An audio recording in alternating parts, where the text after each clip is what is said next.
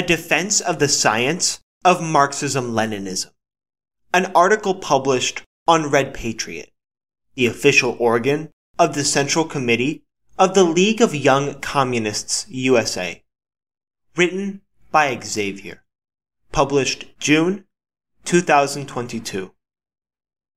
Even among many contemporary communists, the nature of Marxism-Leninism is not adequately understood. Some treat it as a label of affiliation, a way to identify that one aligns with the larger movement of communism.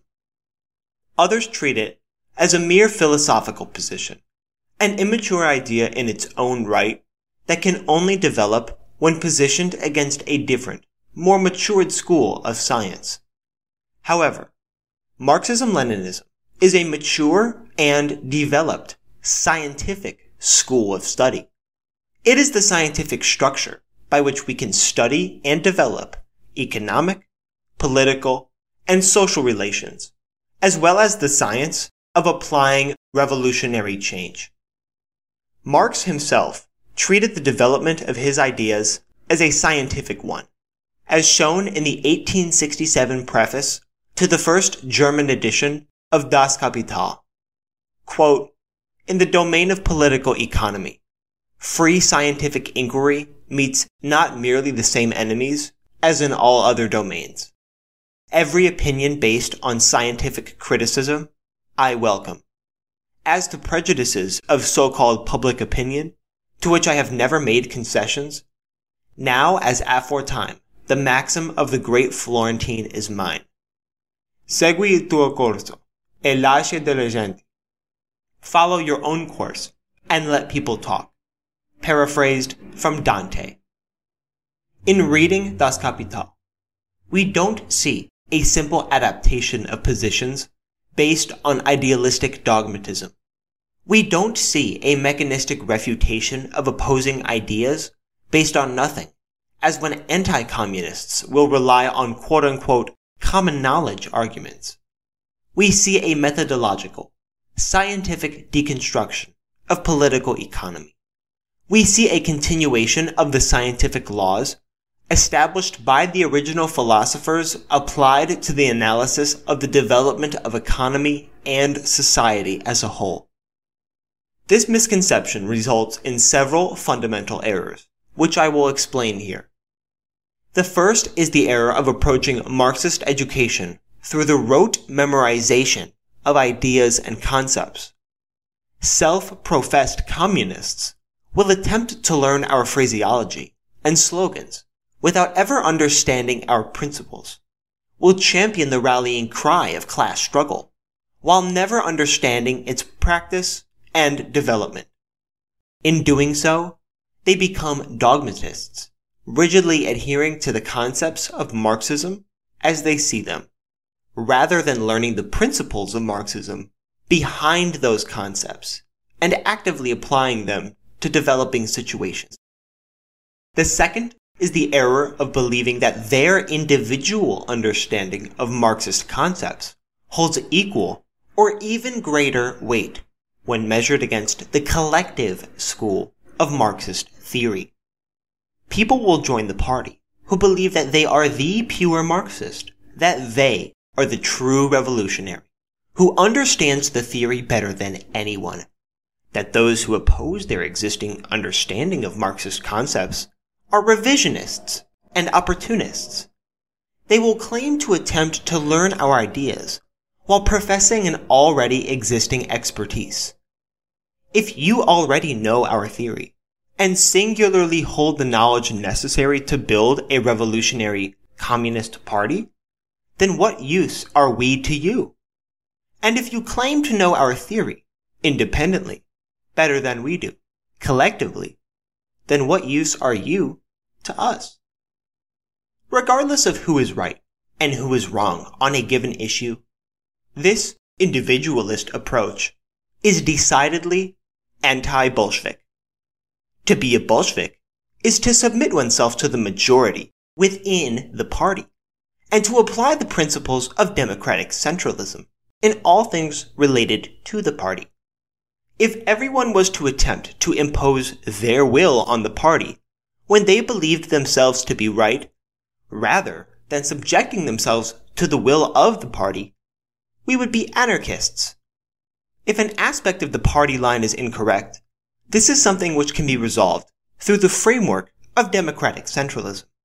And make no mistake, comrades, the damage done from breaking democratic centralism is far greater than the damage done from temporarily having an incorrect line. The third error is those who approach being a communist as part-time or hobbyists rather than treating it with the gravity it deserves.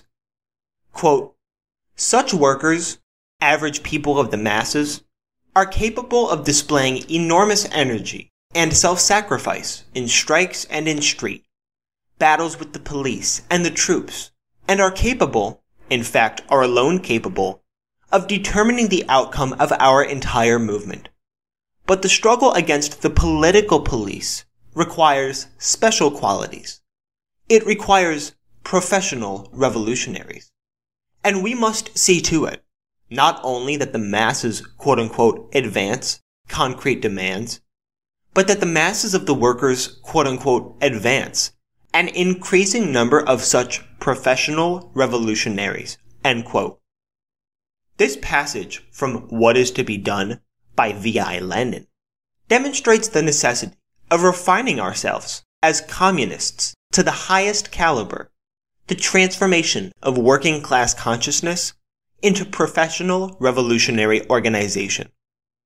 This conception of Marxist theory, which reduces it to a simple intellectual exercise, to a mere point on a larger grid of political philosophy, rather than the scientific development of that philosophy itself, results in a non-serious approach, totally devoid of dedication and discipline, with a total disregard for the scientific rigor demanded by revolutionary Marxism. The fourth error is the development of ideological eclecticism. If Marxism-Leninism becomes reduced to a mere list of ideas, which can be adopted and discarded on a whim, rather than a school of science rooted in dialectical materialism and historical materialism, where ideas are accepted on the basis of scientific rigor and concrete analysis. This allows for revisionists and opportunists to manipulate Marxism to their own ends, to dilute both its revolutionary and its scientific nature, ultimately defanging Marxism and rendering it powerless. As communists, we cannot accept or reject ideas based on who said them or based on our preconceived ideas of how things should be. That is the approach adopted by the anarchists and the Trotskyists. We accept or reject ideas based on whether or not they align with objective reality and hold up to scrutiny and analysis. In Dialectical and Historical Materialism, J.V. Stalin puts it succinctly. Quote, Contrary to idealism, which denies the possibility of knowing the world and its laws, which does not believe in the authenticity of our knowledge, does not recognize objective truth, and holds that the world is full of quote unquote things in themselves that can never be known to science.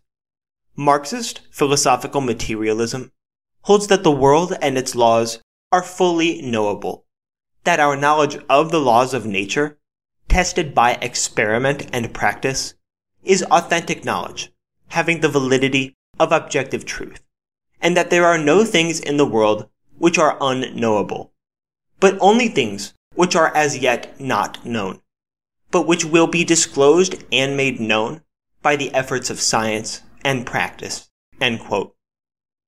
We cannot allow these unserious, idealistic elements to take hold any more than they have and we must actively combat the tendency that lays claim to Marxism while rejecting its scientific nature and approach.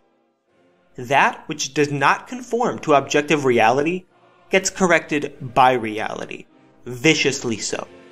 And if our theory and methodology is rooted in idealistic misconceptions about Marxism Leninism, rather than in a strict application of the science, the same will be true for us.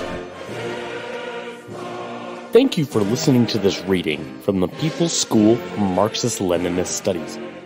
Support us at newoutlookpublishers.net, join us on Discord, follow us on Twitter, and visit peopleschool.org to sign up for free classes.